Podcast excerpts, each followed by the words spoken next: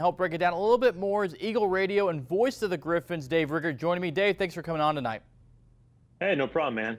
It's, it's been a wild and crazy couple of months of just trying to figure out what's going on and what the future will look like. You know, for college sports, Division One things are changing.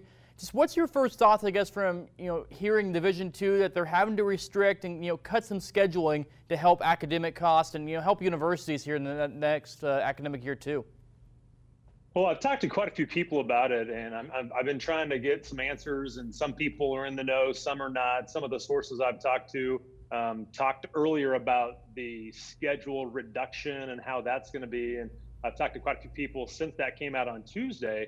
And um, I think almost everybody's in favor of that just because of, of the economic impact that COVID 19, the pandemic, has had on every athletic department not only around here, but around the entire nation. I know there's tons of, of universities that are cutting sports and, and cutting different things, but luckily around here, and I think the MIAA is very stable. Missouri Western is very stable. Um, that they don't they don't have to cut programs, but certainly the reduction schedule is is going to help. I think every athletic department because the at Division two, the biggest cost is is travel expenses and spending nights and doing things like that. And um, I think as as a broadcaster, as a fan, I think we were disappointed on Tuesday night to find out that there were going to be less games. I'm sure the athletes and the coaches they were, but I think they all understand that um, this is probably a necessary evil for one season only to kind of get back a little bit uh, of what you lost, and hopefully you don't have to spend as much with all the travel that does take place in Division Two. And Dave, you brought it up. You know, you talk about you know cutting games instead of cutting programs. I mean, that's the big thing right now. We've seen Division One. You know, schools had to make some tough decisions. Just that, that's a big thing. I mean, you're, you're cutting games, yes, but you don't want to get to the point where cutting programs is the next step.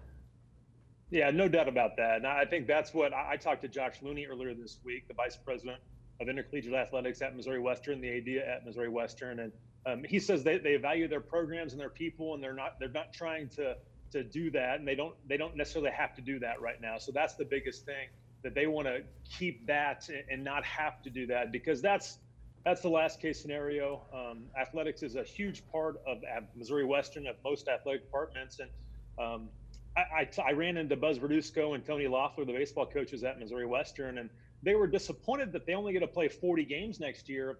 It's about 10 less than what they normally would, but to do that and have a is is the main thing. They still have a program. They still are able to to to practice and do all that. So uh, that's that's a small price to pay to lose 10 baseball games in one season, and then be able to, to get back to the norm after that because again they just don't, they don't want to have their program cut so it's a small price to pay so that their program can stay alive and not have to be financially hit too bad now, now, we're still in the middle of May, but you know time's winding down on kind of getting everything figured out, and the MIAA knows that. That's why they're trying to get everything sorted out with the, the committee here in, in the next month or so. They want it done by the middle of June, figuring out the new schedules because football is kind of I think the big one a lot of people are looking at. It's a 10-game schedule now. And according to MIAA Commissioner Mike Racy, it's not going to be the schedule we've seen because while you could take away week one, push everything back, and go 2 through 11, that's probably not going to be the case. So they're trying to figure out a way to uh, get everybody on the same level playing field of five home games, five away games. So they're going to try to do a random draw. But football is the one where usually you play everybody. Now it's a 10 game schedule. So what, how do you think this kind of unfolds from, from that perspective? Football might be okay because I think there are some some difficulties right now at Lincoln University and so some of my sources have said that there's a possibility that they may be the one team that doesn't play this year. I don't know that for a fact. I've had some people think that that might be the case. So it may work out where you play everybody else. The, the other 10 teams you get to play. So it may work out in football um, where there's one team that doesn't play the entire year, and then that's the one team that teams don't play. Um, I think you still have to do a random draw and try and get five home, five away. Because if that was the case, then Missouri Western would have six home and four away, and they'd have a certain advantage in 2020 if the schedule does take place. So I think football might work itself out. But the thing I'm interested in is basketball because they expanded this year to have 22 league games. Well, now they play 22 games. So what's going to happen? Are they going to have non-conference games? Is it going to be like football where they start somewhere in mid-November, late November, early December, and just go right into the MIAA schedule, just like football does. Maybe you got to be ready out of the gate and start playing MIAA games. So that's the that's the sport that I'm interested because they expanded to go to 22 league games this year and just have six or eight non-conference games if you had an exemption like at the Small College Basketball Hall of Fame. But now it's just 22 games. That's how many they were supposed to play in the league.